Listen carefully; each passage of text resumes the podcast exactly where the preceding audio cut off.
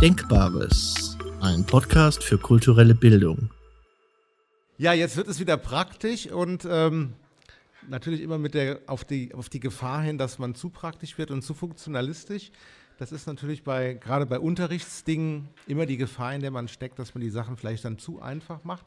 Aber ich glaube, das ist uns ähm, gut gelungen, dass es eben, dass wir eben dieses schwere Werk doch auf eine interessante Art und Weise aufgeschlossen haben für Schulen. Wer waren die Autorinnen und Autoren? Ähm, ich hatte ja schon gesagt, dass äh, Professor Langenhorst uns die Einführung geschrieben hat, um in das Werk von Patrick Roth in die Christus-Trilogie kurz einzuführen, um den Horizont aufzuspannen. Und wir haben drei Lehrerinnen gefunden.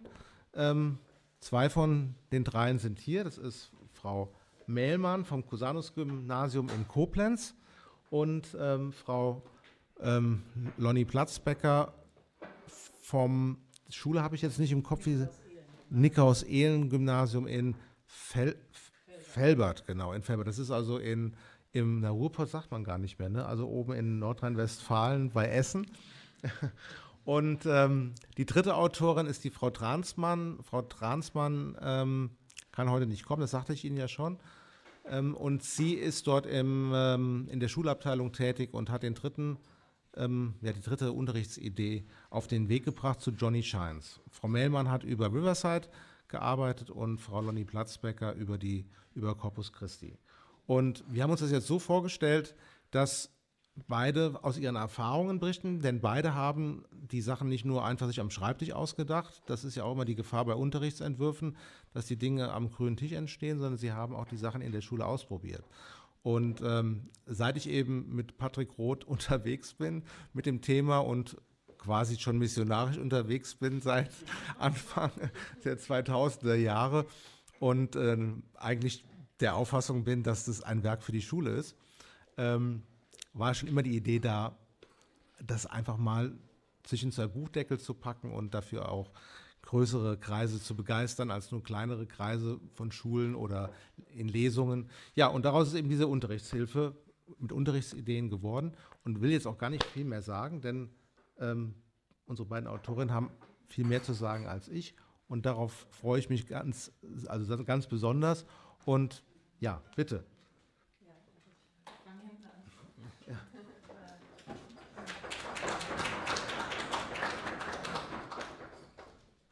Ich werde mich jetzt nicht mehr gegen den Vorwurf der Funktionalisierung wehren, den höre ich schon seit dem Studium, aber ich habe teile mit Ihnen die Liebe zur Literatur und zur Religion und ähm, nehme mir einfach das Recht raus, auch Wege, die sich auftun, über Literatur auch im Unterricht äh, zu gehen.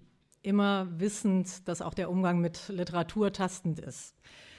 Ähm, ja, also ich habe eine Unterrichtsreihe zu Corpus Christi in der Q1 durchgeführt. Das heißt, die Schüler sind ein Jahr vor dem Abitur, ungefähr 16 Jahre alt. Ähm, habe anfangs, als ich äh, durch Martin Ramp angeregt äh, das zugesagt habe, dass ich das machen werde ähm, und dann nochmal in den Text geguckt habe, erstmal selber einen Schreck bekommen und gedacht, das, das klappt gar nicht. Das ist kein Text, den man ganz normalen, nicht religiösen Schülern, die jetzt einfach auf einem staatlichen Gymnasium sind, äh, im Ruhrpott, das kann man denen nicht zumuten. Aber ich hatte ja zugesagt, also habe ich es ausprobiert und ich habe mich selbst überrascht. Das äh, schon mal vorweg. Ähm, diese, diese Sprache, von der können wir jetzt uns streiten, ob das verhüllt, verfremdet, auf jeden Fall ist sie alltagsenthoben. Und das ist was, was den Schülern erstmal auch natürlich sehr schwer fällt, sich da reinzulesen. Und ähm, das hätten die ohne mich jetzt auch nicht getan, wenn ich denen das nicht äh, verpflichtend äh, gegeben hätte. Aber das hat die ähm, auch hat Dimensionen hat war meine ähm, Erfahrung in denen angerührt, die sie sonst vielleicht auch im Rahmen von Unterricht gar nicht äh, wahrgenommen hätten.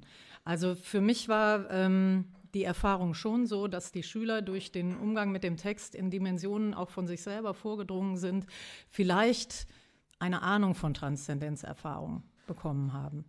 Und damit habe ich mehr erreicht, als ich mir eigentlich als Unterrichtsziel ähm, vornehmen könnte. Ähm, Nochmal äh, einfach zur Struktur. Das war, war eine ziemlich lange Reihe. Ähm, ich habe ungefähr sechs Wochen gebraucht Die habe ich mir auch genommen. Also das ist natürlich ähm, im Curriculum immer schwierig. Ich habe es angeschlossen oder das war sozusagen der Abschluss meiner ähm, Christologie-Reihe in der Q1, erstes Halbjahr. Ähm, ich war an dem Punkt, wo ich den Prozess Jesu besprochen hatte und dann käme ja jetzt das Thema Auferstehung, ähm, Tod und Auferstehung Jesu und da bin ich dann eingestiegen ähm, mit Corpus Christi. Mm. Ich kann jetzt nicht alle Stunden genau beleuchten. Ähm, ich habe, äh, das, das, sieht man, wenn man jetzt in die, ähm, in die, in die Unterrichtssequenz, in den Aufbau reinguckt, Seite, kann ich gar nicht lesen, 66.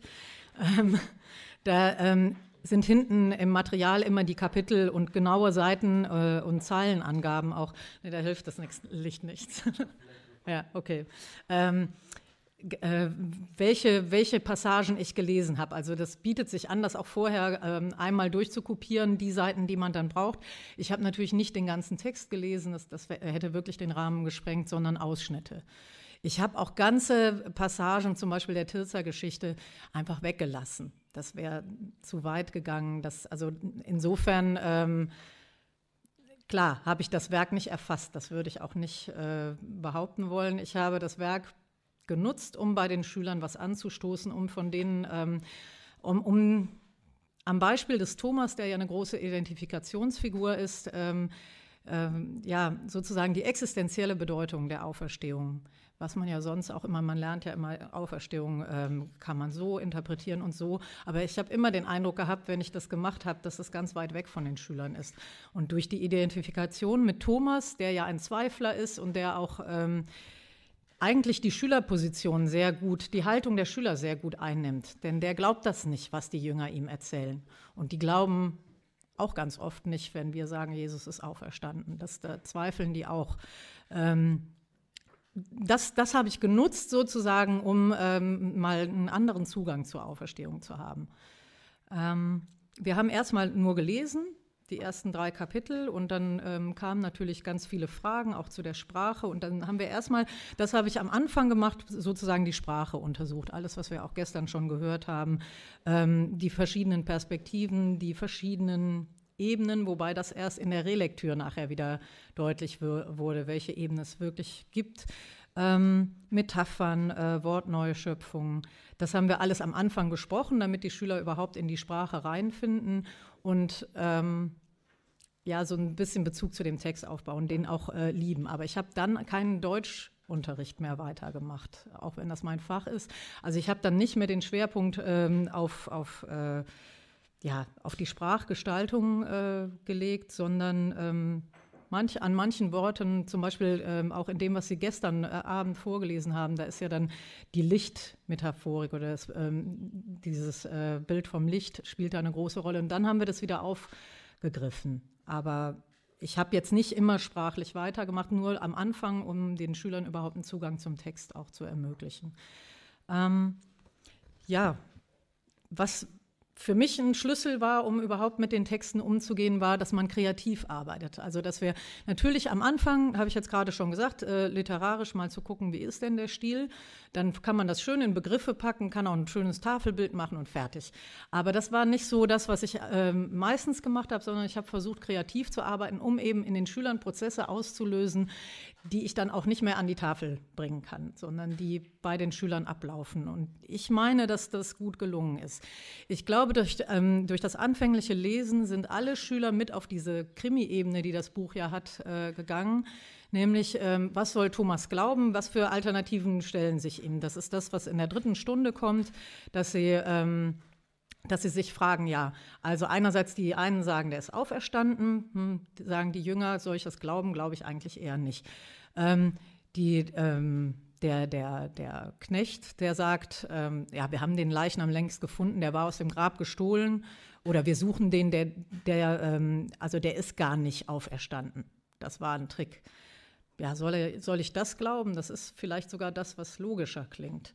Und Tirzer führt ihn nochmal auf einen ganz anderen Weg. Und diesen Weg, weil das, weil das ja doch spannend ist, auch für Schüler ist das spannend, diesen Weg jetzt mitzugehen. Was finde ich denn jetzt? Ja, was ist denn jetzt die richtige Antwort? Das habe ich im Religionsunterricht sonst noch nie geschafft, dass sie das spannend fanden, zu fragen, ja, ist der jetzt am Ende wirklich äh, auferstanden oder nicht? Die wissen ja, wie das ausgeht bei der Bibel. Die wissen ja, dass da am Ende steht, er ist auferstanden. Aber hier wussten sie es jetzt nicht. Und das war das erste Mal, dass ich den Eindruck hatte, ja, es ist wirklich spannend für die jetzt, dem nachzugehen. Ähm, dann haben wir, dann bin ich weiter ähm, mit dem Thomas gegangen. Wir, ähm, der Thomas ist ja innerlich zerrissen, der hat ähm, einen Schatten.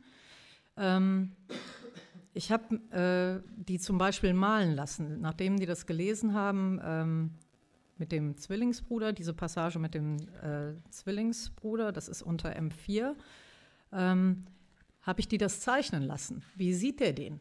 Wie sieht er den oder wie sieht er sich selber? Oder wo, ja, wo, ähm, welche Teile von Thomas sind das in dem Zwillingsbruder? Und da sind ganz ergreifende Bilder auch von den äh, Schülern, äh, das, das, die habe ich jetzt leider nicht mitgebracht, rausgekommen, weil die natürlich schon gesehen haben, das ist das Leben, was was ich mir vielleicht eigentlich gewünscht hätte, was ich gerne gelebt hätte, das ist dieser tote Zwillingsbruder.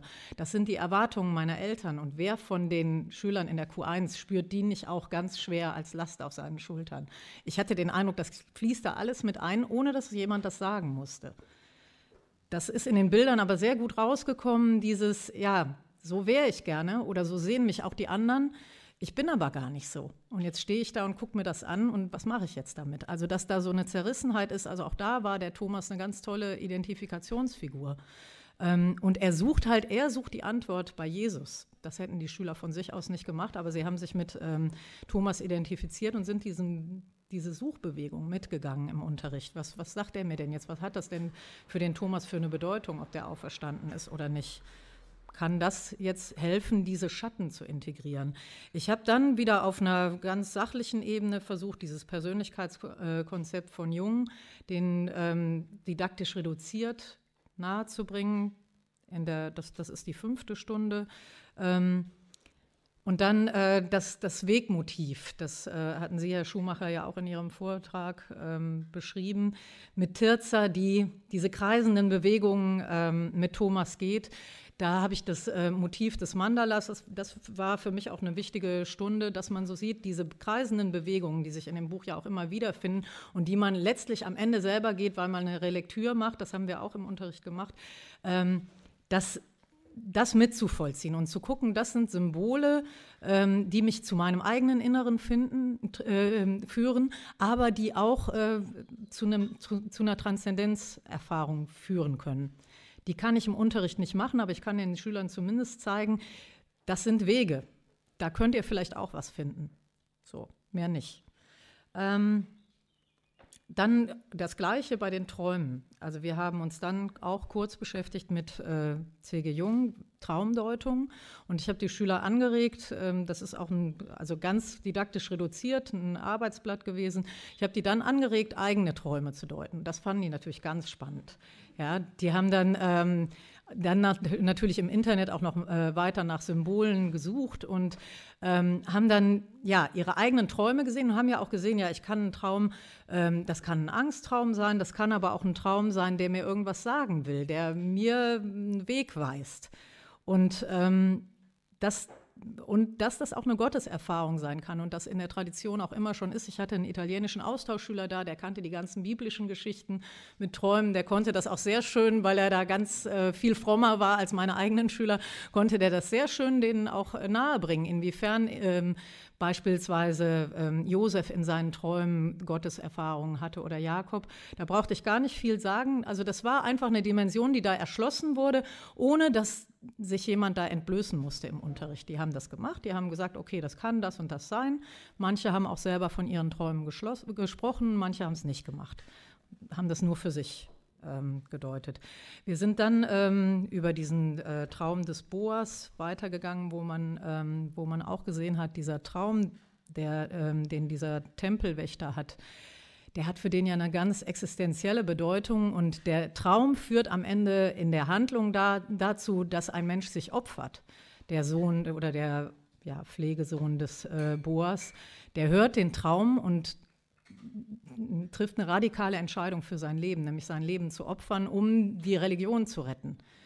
Und ähm, das war zum Beispiel auch etwas, wo ich gemerkt habe, das hat bei den Schülern ähm, ja, dass man ganz in seine Tiefe geht und aus dem aber auch wirklich eine Konsequenz für sein Leben zieht und nicht nur nach Funktionen fragt, zum Beispiel, wie viele Punkte kriege ich hier, äh, welchen NC brauche ich, um das und das zu ähm, studieren. Das sind ja eigentlich, das sind ja ganz oft die Motive, die, die für die Schüler eine Rolle spielen. Dass sie nach oberflächlichen Kriterien, die von außen auch an sie herangetragen werden, ihr Leben ausrichten. Und jetzt zu sehen, da geht jemand ganz in sein Inneres und setzt alles auf diese eine Karte, opfert sein Leben dafür. Ich glaube, das war auch ähm, eben, in, indem die das kreativ ja auch mit sich selbst in Verbindung gesetzt haben im Unterricht, war das was, was unheimlich gewinnbringend war.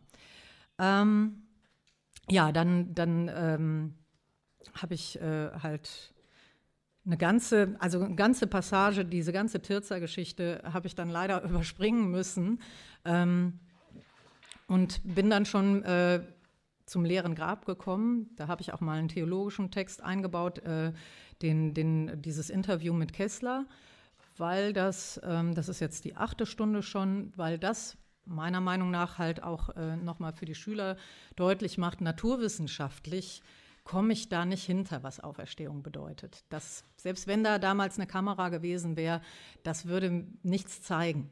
Das spielt sich auf einer anderen Ebene ab. Leibliche Auferstehung ist nicht körperliche Auferstehung. Das habe ich da nochmal klar gemacht. Das hätte ich auch sonst in jeder anderen Reihe gemacht. Ähm, aber hier habe ich das dann, also habe dann auch den, den Thomas nochmal, den Kessler weiter befragen lassen, also habe die kreativ das Interview weiterschreiben lassen, dass Thomas jetzt mit seinen Fragen an den äh, Kessler rangeht. Was würde der dem denn heute antworten? Ähm, ja, und dann ähm, auch noch mal ganz existenziell diese Mahlszene, die Sie gestern ähm, gelesen haben von dem himmlischen Festmahl, äh, noch mal in Verbindung mit dem Abendmahl, wie es ja hier ähm, im Corpus Christi äh, geschildert wird, wo Thomas merkt, letztlich hätte ich ihn auch verraten können. Also ich habe eine ganz dunkle Seite in mir, ich hätte ihn auch verraten können. Ähm, und das ist die Schuld, die ich jetzt mit mir trage. Und solange ich die mit mir trage und auch die Schuld meinem Bruder gegenüber, den ich äh, äh, umgebracht habe, auch wenn es nicht willentlich war, ähm, dann, dann kann ich, äh, also dann, dann ähm, wenn ich das nicht irgendwie integriere, wenn ich diesen, und da komme ich dann wieder zu dem Persönlichkeitskonzept von C.G. Jung, das haben wir dann da wieder angewandt. Also es ist klar, er muss diese ganzen Anteile in sich integrieren. Und ich glaube, dass den Schülern da auch klar geworden ist, dass natürlich auch sie selber damit gemeint sind. Denn sie haben selber auch dunkle Anteile in ihrer Persönlichkeit. Dinge, die man nach außen nicht zeigt. Dinge, die man auch vor den Mitschülern nicht zeigt oder vor den Eltern. Das, und das fand ich, also war. Ähm, ganz wunderbar, so eine Identifikationsfigur zu haben, die alltagsenthoben ist, aber die ihre Antwort bei Jesus sucht. Und die Schüler sind den Weg, kann ich noch mal sagen, mitgegangen. Ähm, wir haben dann dieses himmlische Festmahl. Ich komme jetzt auch schon gleich zum Ende. Ähm, das haben wir auch äh, intensiv bearbeitet, auch nochmal den, den Text gelesen. Und da haben wir ja gesehen, dass sozusagen in dieser Vereinigung der Gegensätze, dass der Feind äh, ja, der Mörder mit, mit seinem Opfer letztlich ähm, da vereint wird. Das haben wir ganz, also haben wir in der Collage, habe ich die Schüler gefragt, was könnte das denn heute oder was könnte das für euch sein? Jeder hatte da was vorbereitet. Das, da kamen ganz banale Dinge äh, raus, wie dass Schalke und Dortmund sich äh, vereinen. Aber das hat im Ruhrgebiet eine ganz große Bedeutung. Aber ähm, es kamen auch ganz, ähm, ganz wichtige äh, Dinge dann. Also, dass ich mich mit dem, der mich mal gemobbt hat, dass ich mich mit dem zusammen an einen Tisch setze. Also ich hatte den Eindruck, ja, das ist in der Lebenswirklichkeit angekommen. Also da, wir hatten nachher ein Bild vom himmlischen Festmahl, wir hatten ähm, äh, auch so ein Bild, so ähnlich wie hier, aber da war, saßen die Schüler mit dran. Und was will ich mehr? Ja, ähm, ja ähm, ich komme zum Ende. Also wir haben dann äh, Stunde 11, und das fand ich auch wichtig, eine Relektür gemacht, weil ja erst am Ende wird den Schülern ja bewusst, ich habe, das, das war ja gar nicht alles Wirklichkeit, was ich da gelesen habe. Wir haben dann diese verschiedenen Ebenen das äh, nochmal aufgedröselt und haben gemerkt, dass der Text einen halt auch wirklich an ganz tiefe, tiefe Ebenen des Bewusstseins, der Traum vom Traum, sozusagen. Das ist also viel tiefer konnte man ja nicht gehen. Das haben die Schüler gemerkt dass, und dass dann aus diesem ganz tiefen sozusagen die Lösung kommt, die aber jetzt auch kein einfaches So war es jetzt ist, sondern am Ende, ähm, wenn man dann den Abschluss liest von Corpus Christi, dann sind die Schüler ja auch erstmal, das war's jetzt? Was, war, was hat er denn da jetzt gesehen? Ähm, das ist ja jetzt immer für die Schüler noch kein Beweis. Das ist jetzt auch nicht das, was man äh, von dem Krimi-Anfang her jetzt vielleicht als Lösung am Ende erwartet hat, aber es ist viel mehr, weil man sieht, da ist was passiert. Und ich kann das nicht in Worte fassen, das haben auch Sie nicht so in Worte gefasst, dass man jetzt sagen könnte, okay, das war jetzt äh, das Ereignis und das ist jetzt das Osterereignis, was ähm, uns 2000 Jahre später noch bewegt, sondern da ist was passiert und er hat sich frei gefühlt und er ist dann weitergegangen und konnte ein neues Leben sozusagen von, von diesem Punkt angehen. Das haben wir ähm, auch nochmal, das werden Sie sehen, wir haben dann nochmal gesehen, wie sich in dem letzten Kapitel diese ähm, Bewusstseinsebenen, Unterbewusstes, Unbewusstes und Bewusstes, ähm, Ich und Selbst, wie sich das ineinander verschränkt. Und das, erst diese Verschränkung das möglich macht, dann frei den Weg neu zu gehen. Und ja, ich hatte den Eindruck, das war ein ganz großer Gewinn für die Schüler diesen und möchte sehr ermutigen, das auch mal zu probieren. Man kann das vielleicht auch noch mal kürzen, wenn man keine sechs Wochen hat. Das ist eine lange Zeit. Aber ich glaube, dass man den Schülern das zumuten kann und sollte vielleicht auch und dass man denen damit eine Chance eröffnet. Das war jetzt meine Erfahrung, die, die, die sie sonst im Umgang mit biblischen Texten, gestern sagte das jemand, ja, warum schaffen wir es denn nicht, die für biblische Texte zu begeistern? Ja, sobald ich die Bibel reintrage, gehen die Schotten schon runter.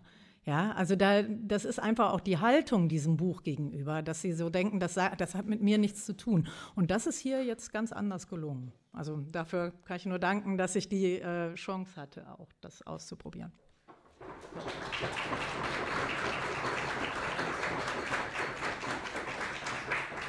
Ich würde sagen, Rückfragen beim Mittagessen, weil wir halt wenig Zeit haben.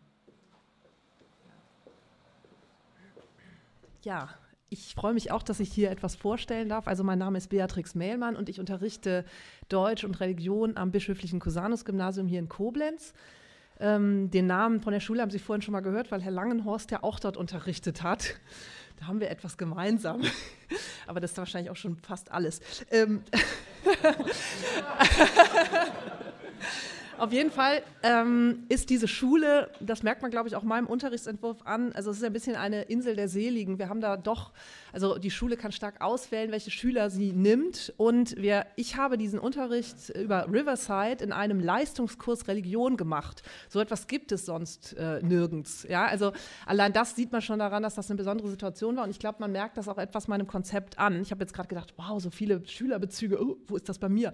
Also ich hoffe, dass es auch da war. Aber es ich stand natürlich ein bisschen auch unter der Voraussetzung, dass ich qua Lehrplan im Leistungskurs auch Theologie vermitteln möchte und muss und, das, und bei Patrick Roth bei Riverside das einfach gefunden habe.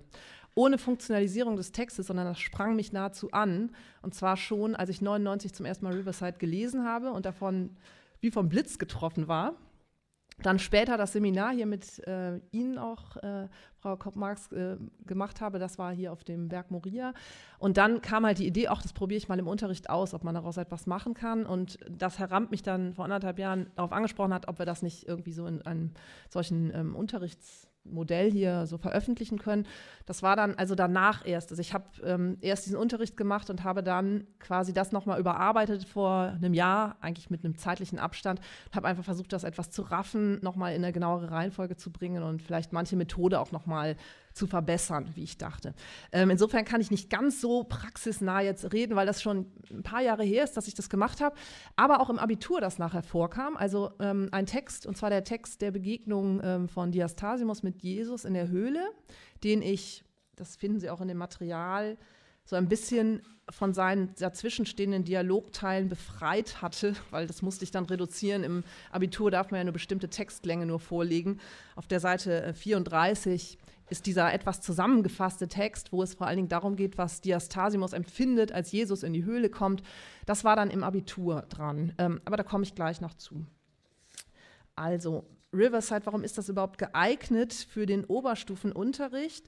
Also einmal gibt es im Lehrplan in Rheinland-Pfalz verschiedene Einzelthemen. Ähm, 12.1 ist das Thema Christologie, Oberthema und Einzelthema 3 ist Jesus Christus, also Darstellung Jesu Christi in Kunst und Literatur.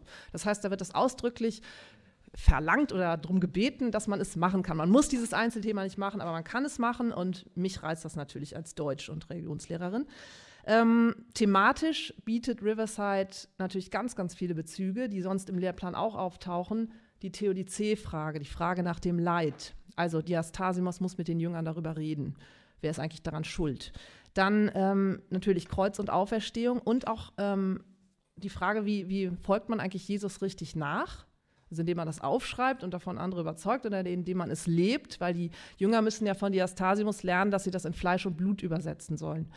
Mm, dann eine Frage, die hat mir tatsächlich eine Schülerin im Referendariat vor vielen, vielen Jahren einmal gestellt, nämlich, was heißt das eigentlich, dass Jesus uns am Kreuz von den Sünden erlöst hat? Ich glaube, ich habe damals keine passende Antwort darauf geben können. Das hat mich bis heute auch immer noch wieder verfolgt. Solche Dinge, die bleiben einem dann in Erinnerung. Was hättest du sagen können? Und ehrlich gesagt, ich hätte Riverside lesen können ähm, mit denen. Da kannte ich das, also da kannte ich es noch nicht, da hatte ich es noch nicht so im Blick, sagen wir es so. Ähm, ich erkläre das gleich, warum. Jetzt gucke ich gerade. Ach so, warum ist Riverside noch geeignet? Weil es eine didaktische Geschichte ist. Es ist ja selbst eine didaktische Geschichte, denn der Diastasimus muss von den Jüngern, die er ja, ähm, von denen er ja schon etwas weiß, was der Leser erst am Schluss entfährt, dass es nämlich seine Söhne sind, von denen muss er eigentlich erstmal lernen, äh, nein, Entschuldigung, die Jünger lernen von ihm, ähm, was es heißt, überhaupt Christ zu sein und was eigentlich die Erlösung wirklich ist, von der sie da so vollmundig reden. Ähm, das heißt, Diastasimos erteilt denen auch eine Lehre, wenn man so will, oder nimmt sie so mit auf einen Weg. Und dasselbe habe ich einfach versucht, mit den Schülern dann nachzuvollziehen. Der Text gibt mir das ja alles vor. Ich muss überhaupt nichts machen. Das ist super. Ich kann den einfach sukzessive lesen und ähm, Schritt für Schritt, wirklich als Ganzschrift habe ich das gelesen. Ich habe ähm, in dem Fall die Schüler das einmal vorher ganz lesen lassen, habe es jetzt hier in dem Modell allerdings anders gemacht vorgeschlagen, das in Stücken zu lesen, was auch geht. Ähm, der Vorteil bei der zweiten Methode ist, dass man dann stärker die direkte Reaktion mit auffangen kann. Also was sagen die, wenn die zum ersten Mal diesen Text lesen? Und so fängt meine Stunde nämlich in meinem Unterrichtsmodell, das können Sie verfolgen auf der Seite 21, da ist auch so eine Tabelle zu sehen. Ähm, so fängt das an. Ich habe nämlich gedacht, Patrick Roth macht, eigentlich ist das ja ein Drama, diese, diese Novelle, weil er am Anfang einen Schauplatz ähm, vorbereitet. Da, da heißt es nämlich, ich sehe eine Höhle. Also der Erzähler stellt sich vor, ach, so und so könnte das aussehen. Und ähm, ich nach einer ersten mm, Phase, wo ich die Schüler gefragt habe, wie, diese, wie diese, dieser Text ihnen eigentlich erscheint und wie das ist. Und dann kommt natürlich so ganz merkwürdig, komisch, verstehe ich nicht, keine Ahnung und so. Und dann guckt man mal genauer rein, woraus ist der, wie ist der strukturiert. Und ich habe das hier dann halt auch sprachlich gemacht, stilistisch, was Auffälligkeiten, die es dort gibt. Also zum Beispiel diese Häufung von U-Lauten, so eine Dunkelheit in der Sprache. Oder, jetzt muss ich selber gucken, weil ich es natürlich nicht alles auswendig da habe, ähm, man kann es alles dort lesen. Also stilistische ähm, Mittel, die dort am Anfang, ah ja, ähm, Inversionen, Ellipsen, diese rhythmische Sprache und so weiter. Das erstmal zu entdecken, ähm, also am ersten Schritt, und dann eben diesen Schauplatz zu einfach zu gestalten. Und zwar mit der Methode einer Textbegehung die habe ich bei dem Herrn Kohl gelernt, der dort sitzt, ähm, die man auch in der Schul in der Pastoral anwenden kann. Also man, man macht eigentlich die Orte eines Textes, die legt man im Raum hin. Und diese Höhle, die kann man ja einfach hier mal skizzieren. Wo ist das Feuer? Wo kommt der rein? Ähm, wo steht Diastasimos? Wo kommen die Jünger hin und so weiter? Und wenn man einfach die Höhle mal, ich habe das auch schon gemacht mit biblischen Texten, dass sie dann den Raum gestalten. Also tatsächlich, wenn man will und die Zeit dazu hat, kann man Tücher und Materialien hinlegen, sodass man einfach sagt, da muss jetzt was Dunkles oder da ist was Helles oder da ist schattig und so. Und dann, dass man im Raum herumgeht und die Schüler dort mal überlegen, Höhle, also so still. Was bedeutet das? Welche Assoziationen habe ich? Und in dem Fall, wie ich es jetzt hier vorschlage, könnte man es halt so machen, dass man diese Assoziation dann zusammentragen lässt und darüber spricht. Und dann kommen sicher auch diese ganzen symbolischen Konnotationen mit raus. Was bedeutet eigentlich Höhle? Alternativ, wenn man jetzt nicht so viel Platz hat, kann man das auch einfach zeichnerisch machen. Also die skizzieren die Höhle und schreiben dann ihre Konnotationen mit dran und zeigen das den anderen dann. Also das geht auch. Und dann der zweite Schritt in der zweiten Stunde ist dann, ähm, dass quasi dieser Schauplatz ja betreten wird. Also das gibt ja wieder mir die Novelle vor. Ähm, der Schauplatz wird betreten durch diese Jünger. Ähm, und das ist ja auffällig, dass die dem Diastasimos extrem feindlich oder beide Seiten stehen einander feindlich gegenüber die, äh, der Diastasimos, der, der neckt die ja und provoziert ja extrem. Und die Jünger selber sind ja auch, ähm, der vor allen Dingen ähm, Andreas, Andreas ist ja der, der, der, noch der etwas widerspenstigere von beiden, wenn ich das jetzt richtig im Kopf habe. Ähm, also wie, wie er dann begegnet und wie der auch so schnippisch reagiert und der Diastasimus sie ja extra provoziert, was der Leser an der Stelle natürlich noch nicht so genau weiß. Ähm, also das, diese Begegnung, die soll auch fruchtbar gemacht werden. Und das kommt jetzt durch ein Arbeitsblatt auf der Seite 29. Da habe ich ähm, das so überlegt, dass die Schüler sich in verschiedene Kleingruppen teilen, also gruppenteilige, ähm, gruppenteilige Gruppenarbeit nennt man das. Also das heißt, eine Gruppe beschäftigt sich mit einem Aspekt und eine andere mit einem anderen und am Ende wird es zusammengetragen. Und in dem Fall ist es so, dass eben die drei Figuren, Diastasimos ähm, und die beiden Jünger jeweils einer Gruppe gehören die Gruppe analysiert den Text auf das, was diese Person bewegt und sagt und bringt das Ganze dann in, ein, in einem ähm, inneren Monolog zur Sprache. Also das heißt, die schreiben jetzt auf, was denkt sich derjenige eigentlich über die anderen. Die Leitfragen, die ich hier gegeben habe, also wie verhält Diastasimos gegen, sich gegen die beiden Jünger, was denkt er von ihnen, kritisiert er in ihrem Verhalten, was erwartet er eigentlich von den Jüngern. Darüber sollen die Schüler in den kleinen Gruppen sprechen, das dann formulieren in einem inneren Monolog und ähm, dann die, die vierte Gruppe hat die Aufgabe, ein Standbild zu machen, wo die Beziehungen deutlich werden, also augenfällig, indem sie so hinstellen, wie steht der Diastasimus? Ist der denen zugewandt oder abgewandt oder macht er so? Und Andreas will er vielleicht schon gehen und Tabeas versucht irgendwie zu verbinden oder so. Also wenn man das dann so hinstellt im Raum, kann man darüber über den Text ins Gespräch kommen. Und dann kann man natürlich wieder sagen, Moment, und die anderen sagen dann, ja, verstehe ich nicht, hier an der Textstelle steht das und das, das passt zu dem Standbild nicht. Und man verändert das dann gemeinsam und dann kann man diese inneren Monologe noch mit einfügen. Also so wird eine Perspektivübernahme möglich, dass man einfach sagt, ich versetze mich mal hinein und ich stelle mich da dazu und versuche wirklich diese Gedanken so zu nehmen. Ist eine recht altbewährte Methode mittlerweile, auch im Deutschunterricht. Und ich habe damit auch sehr gute Erfahrungen gemacht, dass Schüler sich dann darauf einlassen, weil sie das direkt vor sich haben. Gut, ich gehe mal einen Schritt weiter. Ähm, die nächste, dann habe ich einfach weiter der Novelle folgend die Frage nach dem Leid, die ja dann auch dort auftaucht. Das ist ja der nächste Diskussionspunkt. Die ähm, Apostelschüler, die Jünger, werfen ja dem Diastasimos im Grunde vor, dass er selber schuld ist an seinem Aussatz. Und nicht nur das, sie sagen ja sogar, dass der, ähm, dass letztlich Gott ihn für etwas straft, was er erst danach gemacht hat, nämlich als Unreiner in, die, in den Tempel zu gehen. Da steht ja an dieser Stelle, also du, der sagt ja, daran war ich nicht schuld, dann sagt er, jetzt warst du es. Also sprich, ähm, du bist ja dann in den Tempel gegangen. Also Gott wusste das quasi vorher und hat dich schon dafür gestraft. Also wenn man so will, ein ganz extrem, äh, extremes Gottesbild, was da zum Ausdruck kommt. Und die Aufgabe in dieser Stunde ist auch über eine analytische Aufgabe mit einer Tabelle, die man hier finden kann, diese Gottesbilder, die Diastasimus, der nämlich eigentlich sagt, ich habe mein Gewissen erforscht, da war nichts also habe ich auch keine Schuld.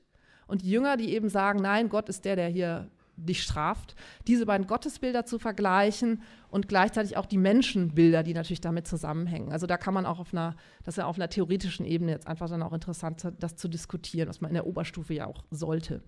Ähm, ja, dann bin ich, ach so, am, das ist mir noch wichtig, ich habe an der Stelle noch eine mir sehr liebe Todesanzeige. Auf der Seite 30 finden Sie die eingebracht. Ähm, die habe ich tatsächlich einmal in der Rhein-Sieg-Rundschau gefunden vor ein paar Jahren von einem 15-Jährigen und das ist, also die ist niederschmetternd, wenn man den letzten Satz sich anguckt, der offenbar von der Mutter formuliert ist. Also es geht aus der Anzeige hervor, dass dieser Nick, dessen Nachnamen ich hier verändert habe, mh, gestorben ist offenbar an einer Krankheit und dass er die Sinnfrage gestellt hat. Er hat nämlich gesagt, Ma, why me? Also offenbar Englisch gesprochen. Und die Mutter schreibt jetzt, gäbe es einen Gott, so könnte ich ihm die Schuld geben. Also, sie glaubt nicht an Gott, sie hätte ihn gern, um dann einen Schuldigen zu haben. Und das ist so für mich der Einstieg jetzt in dieses Thema. Also ich nehme das am Einstieg der Stunde. Darüber kommen wir ins Gespräch und dann gucken wir, wie ist es denn im Text. Und darüber gehen wir halt weiter an den Text und merken dann, ja, interessant, weil da wird nämlich auch Gott beschuldigt von den Jüngern. Und dann die Frage, hat Diastasimos vielleicht mehr Recht? Der sagt, ich habe aber gar nichts gemacht, was das rechtfertigt. Also so kommt man dann über dieses Thema ganz gut ins Gespräch. Gut, ähm, die Zeit ist knapp. ähm, also, dann habe ich gedacht, was muss man um diese Frage, ich habe am Anfang gesagt, das Ganze verstehe ich auch als Antwort auf die Frage, wie funktioniert Erlösung oder was ist eigentlich Erlösung Jesu am Kreuz? Und ich glaube, das kann man nur nachvollziehen, indem man diesen Tiefpunkt des Diastasimos mitvollzieht. Also, der geht ja quasi absolut in die Isolation nicht nur von anderen dort hineingedrängt, das kommt an einer Stelle auch vor, dass die sowas erfahren über Aussatz in der Bibel und dass, die, ähm, dass man ja damals dann auch gesagt hat, die müssen ausgesondert werden, die sind von Gott sozusagen aussätzlich gemacht.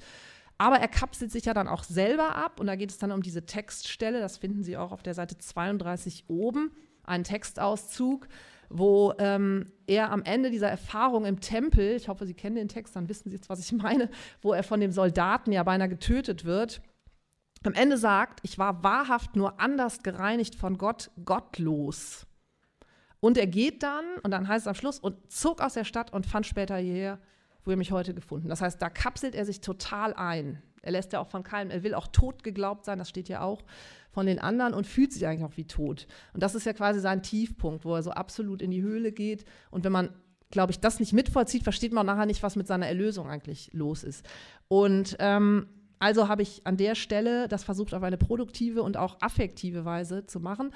Nämlich die Schüler bekommen diesen Text und dürfen erstmal damit arbeiten, indem sie den durchstreichen, unterstreichen, Worte herausnehmen. Die können ja auch zerschnippeln oder wie sie wollen, das ist ganz egal, also diesen Auszug und sollen das dann, was sie da empfinden, und da ist natürlich die Hoffnung, dass sie ihre eigenen Erfahrungen mit einbauen, ähm, vielleicht zeichnen oder malen oder vielleicht auch abstrakt oder wie auch immer irgendwie produktiv darunter schreiben auf ein Blatt, was man dann nachher auch, wenn sie, wenn sie das möchten, in einer Ausstellung so präsentiert, natürlich ohne es zu bewerten oder zu, gar zu benoten. Das geht natürlich dann nicht. Also, dass sie einfach so schauen, was bedeutet eigentlich Isolation und vielleicht, wenn man das Ganze auch noch etwas meditativer strukturiert, in so eine Haltung kommen, dass sie irgendwie merken, ja, ich kenne sowas auch, ja, also diese Isolation und dass ich mich total zurückziehe und da gar nichts mehr geht.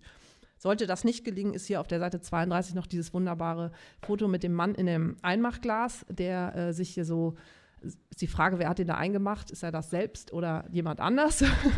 und was bedeutet das? Also ja, und da ist mir der Begriff ähm, aus der Theologie der Homo incurvatus in se ipsum, das ist so ein Begriff, der taucht später bei Luther auf. Vorher war er auch schon mal woanders vorhanden. Jetzt hm, stehe jetzt gerade auf dem Schlauch, wo wir ihn haben.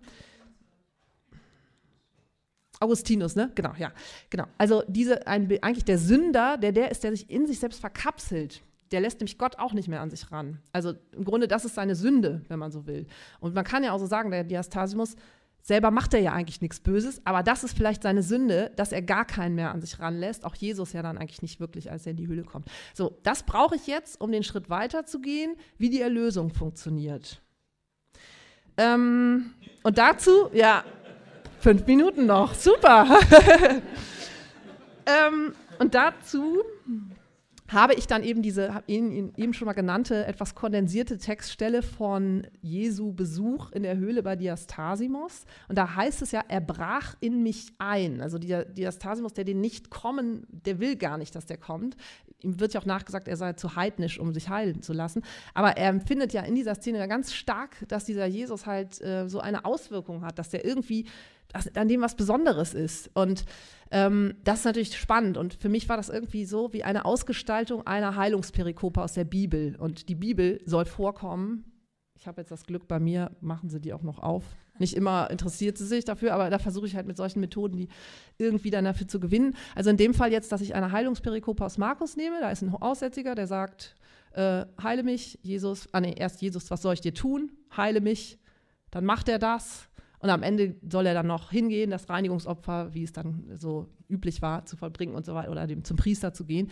Ähm, das heißt, so eine typische klassische Heilungsperikope, der Aussätzige ist natürlich selig, dass er geheilt wird. Und hier ist er überhaupt nicht darüber, der will das ja gar nicht. Also das heißt, die beiden Personen mal zusammenkommen zu lassen, kann ganz interessant sein. Und das war, ist dann eben auch die Aufgabe. Die Schüler sollen einen Dialog zwischen dem Aussätzigen in Markus und Diastasimos an dieser Stelle schreiben und den auch vortragen. Und ähm, sowas funktioniert meist auch sehr gut. Also weil ich habe jetzt genau das habe ich mit den Schülern so nicht gemacht, weil das war ja Abituraufgabe, da war das analytisch. Ähm, das, ja, so dass sie einfach sagen, der eine würde dem anderen vielleicht sagen, hey, warum weigerst du dich da so? Oder der wird sagen, ja, äh, ich lasse doch nicht einen da einfach so an mich heran. Äh, was, was denkt der denn, wer ich bin? Oder keine Ahnung. Also so können die dann miteinander reden und natürlich das, was auch Schüler erfahren, ihre Ablehnung von Jesus kann damit einfließen und man kann darüber ein bisschen ins Gespräch kommen. Ja, danach ähm, komme ich dann zu der, also in der siebten, achten, neunten Stunde, zu dieser Haupt, eigentlich dem Höhepunkt der Novelle, das ist ja an diesem Wachfeuer und der eigentliche Höhepunkt des Höhepunktes ist ja nochmal, als dann plötzlich ähm, der Knecht Jesus den Aussatz auf seinem Körper hat. Und da geschieht ja auch die Heilung. Und das ist etwas, das hat mich, ich glaube, ich habe das, ja, das hat mich irgendwie immer so angesprungen als eigentlich eine Ausgestaltung der Stellvertretungstheorie. Also die Theologen kennen die sicher, ähm, christologische Erlösungstheorie.